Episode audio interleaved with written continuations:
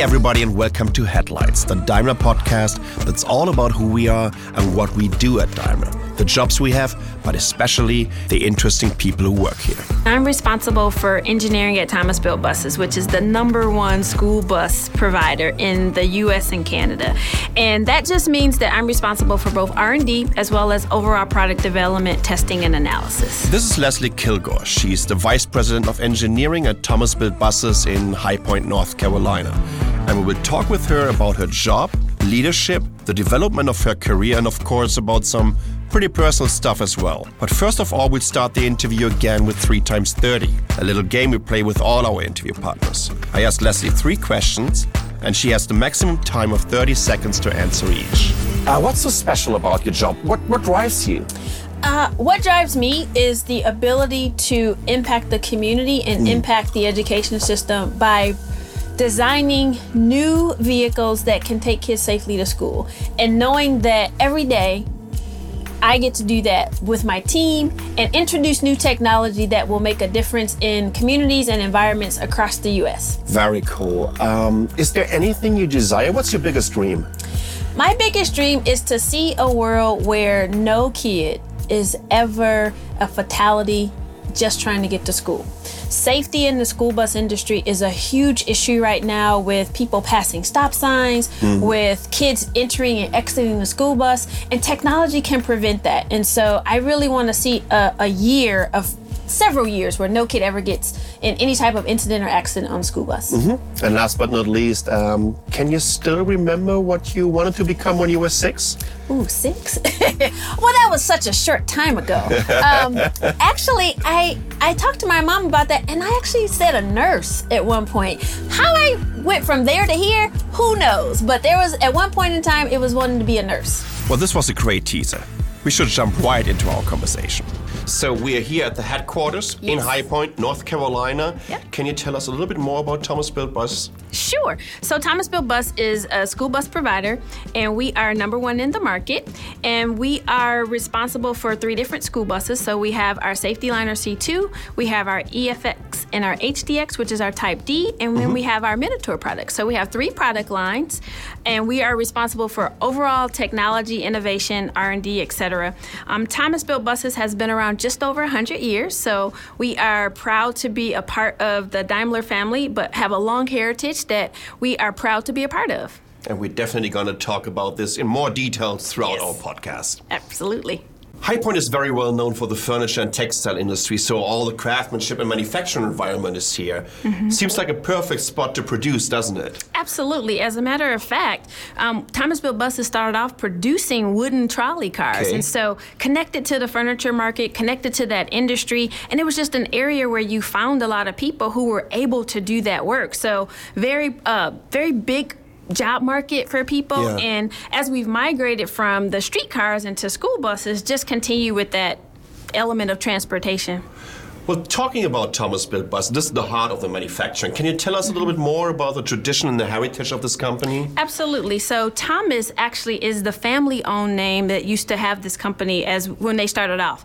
And they started off in transportation, started off with the trolley cars and migrated yeah. over time into school buses. And so we were acquired in 1998 by Freightliner and have continued to be the leader in the school bus industry for what we do. And it's just been a, a phenomenal history for us because because in 2016 we celebrated our 100th anniversary, and That's not many amazing. industries make it to 100 years. Yeah. Not many industries continue to do the same thing for 100 years, and so I think it's just a really good heritage to be a part of. And a lot of the people here have been here since it was owned by the Thomas family. That's amazing. I, I, always wondered how they came up with this name. What's mm-hmm. Thomas doing? Oh, he's building mm-hmm. buses. Yeah. yeah, and as a matter of fact, um, a lot of the Thomas family actually used to work here. Oh, really? Mm-hmm. But they're not around anymore. No, I want to say the last living Thomas member who was actually working here passed about a year ago. Okay. But he was there at the two at the hundredth anniversary. That's amazing. I always love it. You know, I mean, there's something that you really can't buy, and that's tradition. Mm-hmm. And to see how this kind of heritage uh, goes on uh, with a company like this, absolutely amazing. Mm-hmm. Well, we touched it already briefly during your introduction, but I would love to get to know more about your specific job. Sure. Um, Well, what does the vice president of engineering at Thomas Built Buses do? Well, actually, that's just a whole bunch of words for just chief engineer. So, um, because we're a manufacturing environment, we'd have some pretty easy standards because we really want to be uh, living our lives by standardized work. And so, we're primarily manufacturing, and so we are unique in the Daimler family because we have engineering on site. So, we're responsible for all the product development. That means the design, that means testing, that means analysis, that means the overall overall introduction both in R&D for in new innovation as well as helping out the production floor as they go about their day-to-day business. So for me, it's um, providing guidance, it's providing insight and strategy and then helping the team by just basically removing roadblocks for them getting the everyday work done. Yes. So, I mean, this is more of the big picture right now, yeah. but how does your typical day look like? Typical day is checking. So, number one, safety is a very big priority for us. So, yeah. making sure I do a, a, check in the market to make sure that we've had no accidents. Mm-hmm. Um, and then not necessarily for us, but we check to see, hey, has anything happened in the market? So, I do a market check, I do a market analysis. Um, check in with my team. So we huddle every morning to kind of yeah. set priorities. We really use what's happened on the plant floor as a guide for us to make sure that everything possible is out of their way to make sure we can deliver on time for our customers. So giving um, insight for that. For me, um, checking in on the business. So we host a business meeting every morning to mm-hmm. see how are we doing for sales? How are we doing for market share? How are we doing for quality? How are we doing for performance in the plant? And then making the adjustments with my team. So it's really that day to day blocking and tackling type work in addition to some strategy work because we're entering in some new areas from a technology perspective, which yeah. I'm sure we'll talk about. But um, making sure that the day to day stuff is done, but then also planning for how do we get better? What do we do differently? And thinking those things through. So are these mainly also your biggest challenges? I mean, it's a very, very dynamic environment yeah. in general, and yeah. your job can basically change from day to day. You're absolutely right. It can change from day to day. And so that does present a little bit of a challenge because you're always balancing how much of the firefighting you're going to do versus how much of the future planning, whether it's technology, because we're working on new safety innovations, yeah. whether it's the new emerging market of electric vehicles, which we're heavily into, or whether it's just making sure that the people have what they need because people people make everything happen around here. Well, Leslie, what is really unexpected for a manager is that you're not afraid at all of making mistakes and mm-hmm. you have no big interest in hierarchies. Mm-hmm. Please tell us a little bit more of the way you are leading. Yeah, so I think leadership has always been about vision and influence. And I think for me, um, kind of coming from a different background, it's important to engage leaders and to allow that freedom of expression because if you don't capitalize as a leader on the experiences of your team, and those experiences can come from so many different places. They can come from past jobs, they can come from where they've lived, where they went to school and all of that has to come into making a better product. And so for me, it's about empowerment. It's about letting them take risk and understanding, educated risk, right? Not foolishness, like that, but yeah. educated risk to say, hey, there's another way of going about this. And my experience or my understanding of the issue or the problem, and, and to recognize that we're all problem solvers. And so, how we solve problems may be different, but if we can get to the final result, that's great. And it doesn't have to be all the leader's way. And I think that's one of the ways that I intend to lead. That's the way I lead with my team and, and hope that they would do the same with their teams. And I just love the idea of failing fast, you know, taking yep. all the experience that you made. Mm-hmm. It's a little bit of a startup culture too that you're going to embrace with this. Absolutely. And and it's not traditional. I mean, I think you have to give people that space to do it first and let them know, "Hey, if you fail, there'll be a safety net underneath you, but yeah. try it." And you want to give people the freedom to try because engineers are inherently safe they're inherently conservative. They there is you know I tell my team measure measure twice but cut once, but that but that also means takes a level of risk associated with with trying to get to the final yeah. result in a way that's reasonable, but also takes into account their experience and their uh, their willingness to to find a good solution. I mean, this is the way that you describe leadership. But if mm-hmm. I would ask someone from your team. Mm-hmm to describe your way of leading, mm-hmm. what do you think they would come up with? Um, I think they would say most of that. I think they would also say that she challenges. Yeah. Um, I will ask real good questions to say, well, why? I'm a why person. And because I want them to understand why they did what they did. You don't want to answer to be, well, that's the way we've always done it. Because new chimes, need new solutions. They need mm. new approaches. And I don't want anyone to be afraid of doing that. But I also want to make sure that they've thought through the things that they need to think through, as opposed to just wild, wild west coming from, you know, any angles like, well, that was the best thing at the time. Did you consider the impacts? And so they'll probably tell you that I challenged them a lot. Um, challenge the status quo, but that I also try and respect their perspective. I mean, you already mentioned this. The times they are changing, and mm-hmm. like in this old Bob Dylan song. But uh, what do you think? How the definition of leadership changed over time? Yeah. Like when you look back, like 10, 20 years ago, mm-hmm. And where we at right now? What's the status quo of a good leader right now? You know, I think leadership for me has changed significantly. Uh, I think the first one is that it's not just the leader's way and you just have soldiers doing what you told them to do. I think it's more um, connected and mm-hmm. it's also more of a holistic and healthy conflict, right? Before, you wouldn't challenge a leader. Yeah. You would just take it and you just be a good soldier and, and march to the drum beat that they're giving you. But now it's more healthy conflict. I think it's more servant based. You're trying to enable your teams, enable your staff to do what they do, to do what they're paid to do, mm-hmm. to do what they're talented to do, and to do it in a way that maximizes all that they have to give. Because if you can't have people, team members of any level, coming to work knowing that they can express their full self, their full talent, then yeah. you're you're minimizing the ability of the organization to grow. So I think that's for me one of the biggest ways that leadership has changed is blossoming out your entire team all the way down to your lowest level and making sure that there's a way for them to connect back up that there is no level difference that says, oh, yeah. I'm a level X, you're a level Y, so I can't talk to you, I can't bring you my ideas, I can't disagree with you. No, all of it's legitimate. And then when we come to a solution, we march in that direction. And I think that's very different than how maybe I came up and mm-hmm. maybe some of the people on my team may have come up in the past. But by not doing that, you don't end up with the best solution all the time.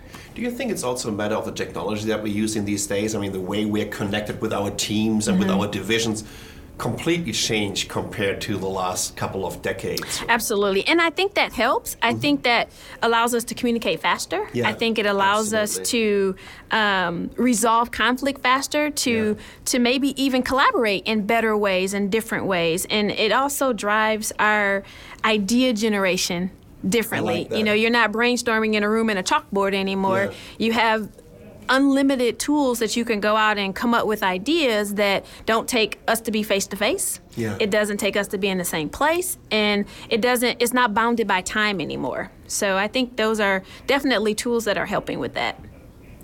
Well, it's quite normal to give feedback as a manager to your employees, mm-hmm. but you also encourage disagreement as an authority.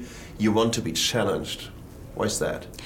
Because I'm not always right. Yeah. And I think the other piece is that this isn't an industry that anybody can learn out of school. School buses are not taught anywhere. And so this is a place where if you've grown up here, you got a different perspective yeah. and you know different things. And so you try to combine, you know, what expertise or what information you have with those that have kind of been around for a while. So I think for people to know that they have the freedom to say, well, no, that's that's not the best way of going about that, and to know that they can do that openly and freely helps everybody. And again, the the goal is getting to the best solution, making sure that we're number one and we remain number one. And that's that's the end goal. It's not about egos. It's not about levels. It's not about titles. It's about how do we get to the best solution? And if that's person x and they're saying hey here's the way we should go about that then let's listen and then let's make sure that we're making sure that we go about it the right way.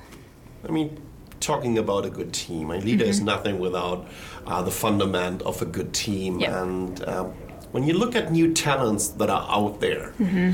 Uh, I think it's very, very important to let them know what you are actually doing. So, how are you gonna tell them what are the best things about Thomas, Thomas Built Buses?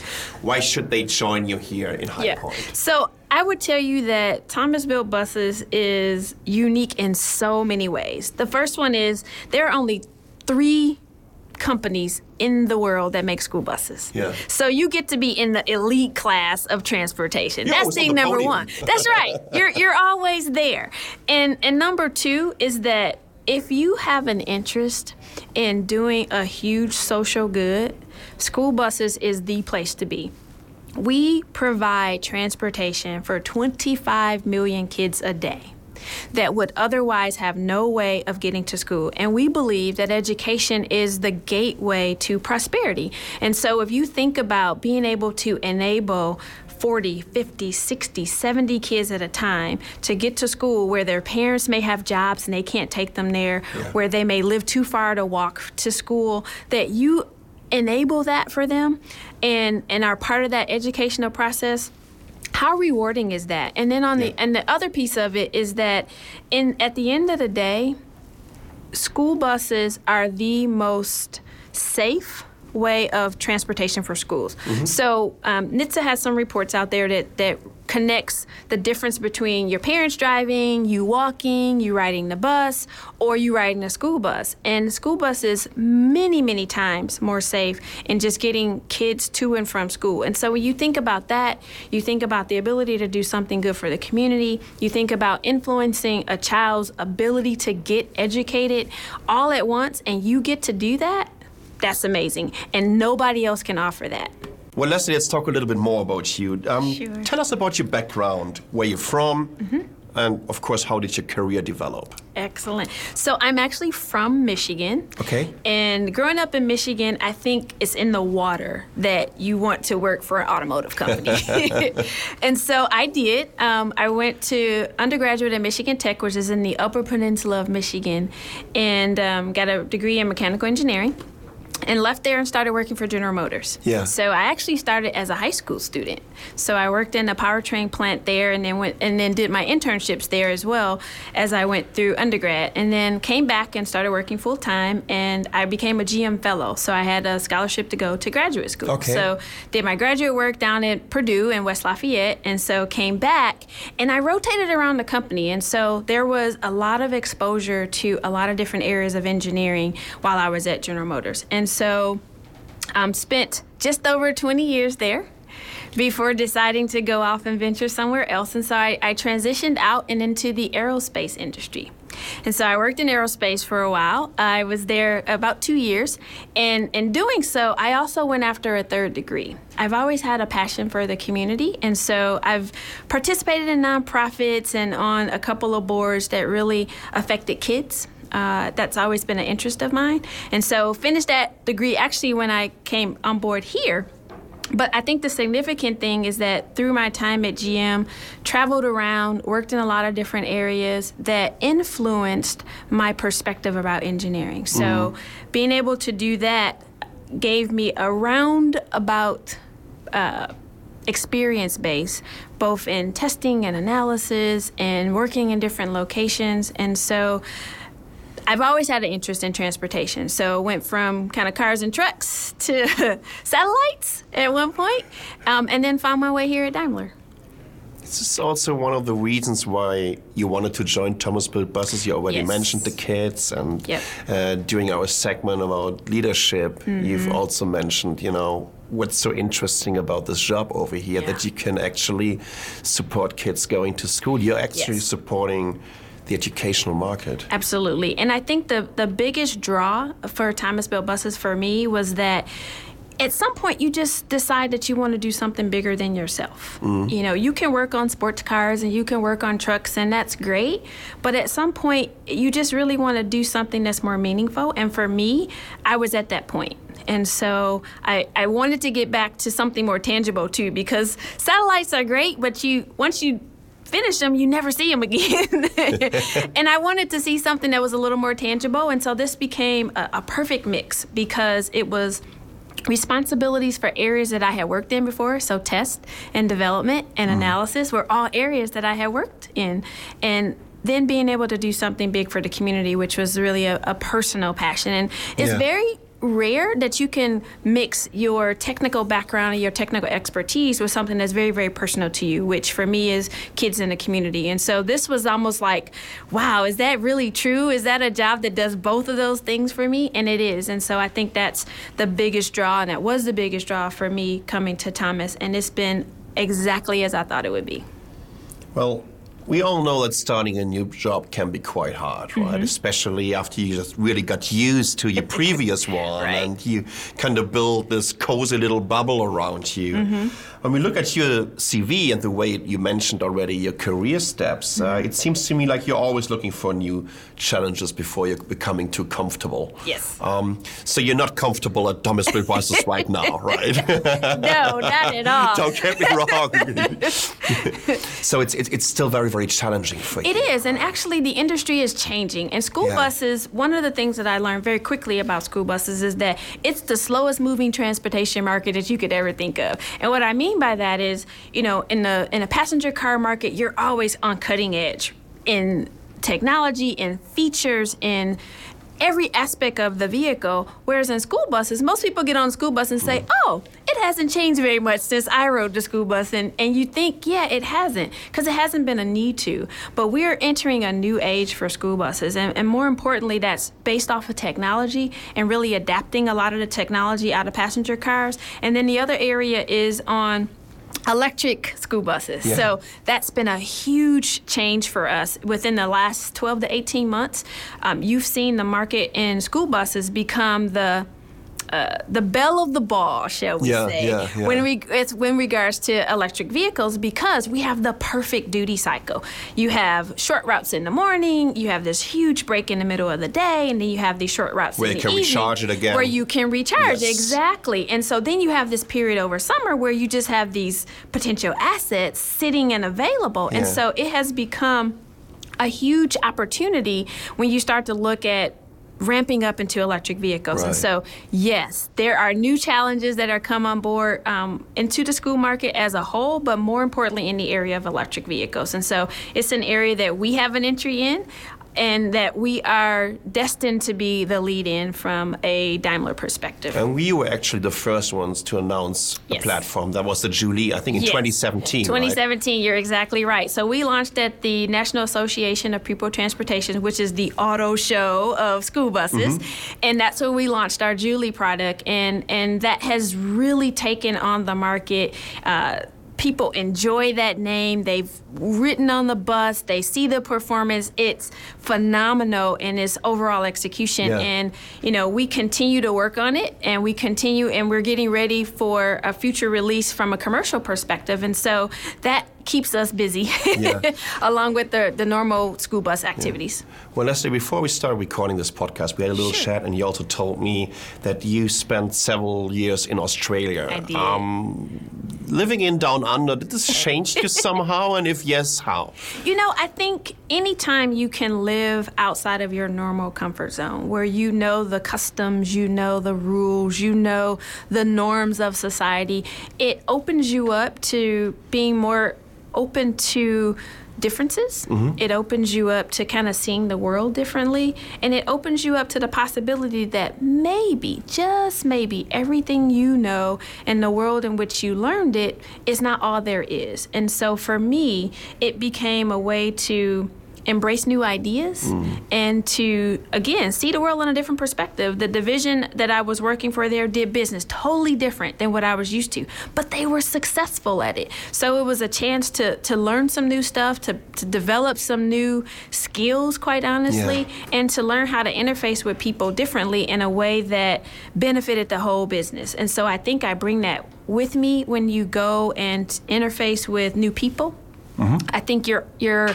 broader, you're open to broader ideas as it relates to how you do work, how mm-hmm. you interface with people, how you see business as a whole. And other the other piece of it is that I think you see the world differently because one thing that I learned is that the news was very different. You know, how, how the perspective that you had about what you saw and the events that were occurring. And so you just give that little bit of extra doubt that says, hmm, is there something else here that we can think about this scenario? And mm-hmm. I think mm-hmm. it shows up in my leadership. I think it shows up in um, brainstorming. I think it shows up in just how I interact with my peers.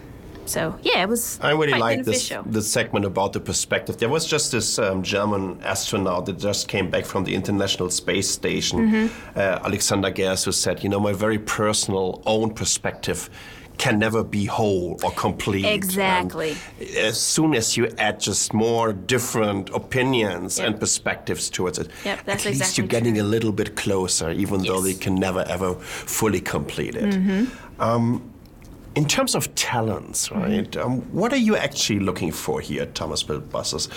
Where's the biggest demand, and could you even maybe describe the perfect candidate? Sure. I think talent is changing. As I mentioned before, this isn't an industry that you can go to school for. There's no way to come in from undergraduate or even graduate school and say, hey, I can do that. It's something that you have to be adjacent to. You have to adapt what you know and you have to adapt what experiences you have and apply them here. And I think that's the biggest thing that we look for with talent is what have you done that can be applied here? Because you'll never find a candidate that says, "Oh, I used to work at school buses at company X and hmm. now I want to work at Thomas." That's so rare. So it's it's critical for us to understand, have you worked in product development before? Do you know what it means to take a product from idea to release and the processes that go along with that? So for us, looking at talent is looking at the the character of the person. Are they curious? Are they a problem solver? Are they interested in going a little deeper than the surface? We look for those features because those are the ones that we have found make successful candidates for us.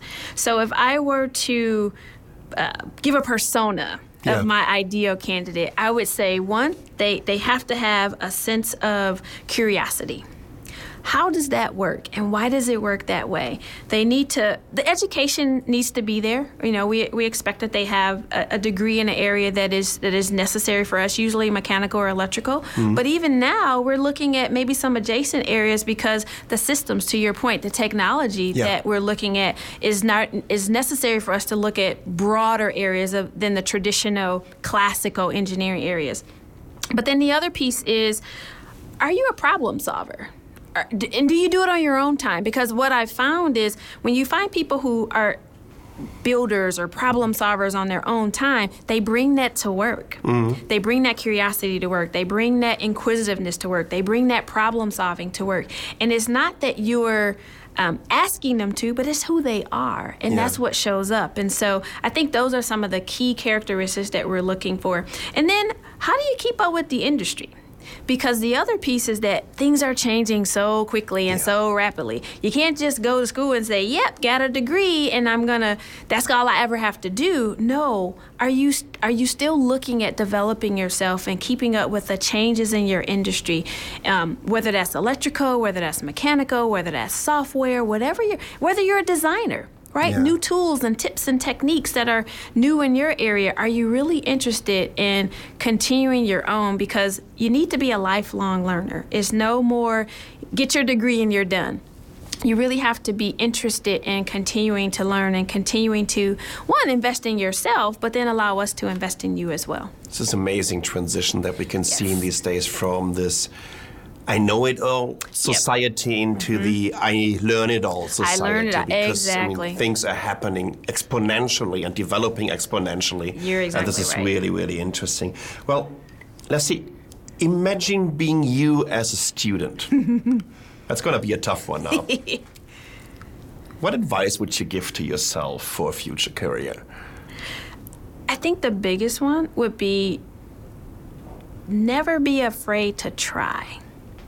And a lot of times, kids, students want to be great out the gate mm-hmm. and not always willing to embrace the environment, embrace the change, embrace something that doesn't look like it fits. And I say that because a lot of times they don't really, really know all of what they want to do. And so is or they think they know and it's like, no, I want to do this. Yeah. And then you get in and and so you're not open to the possibility of something else. But I believe that it all can work for your good when you pull it all together. So yes, maybe you're an electrical engineer and you just want to write code. Yeah. Okay, great.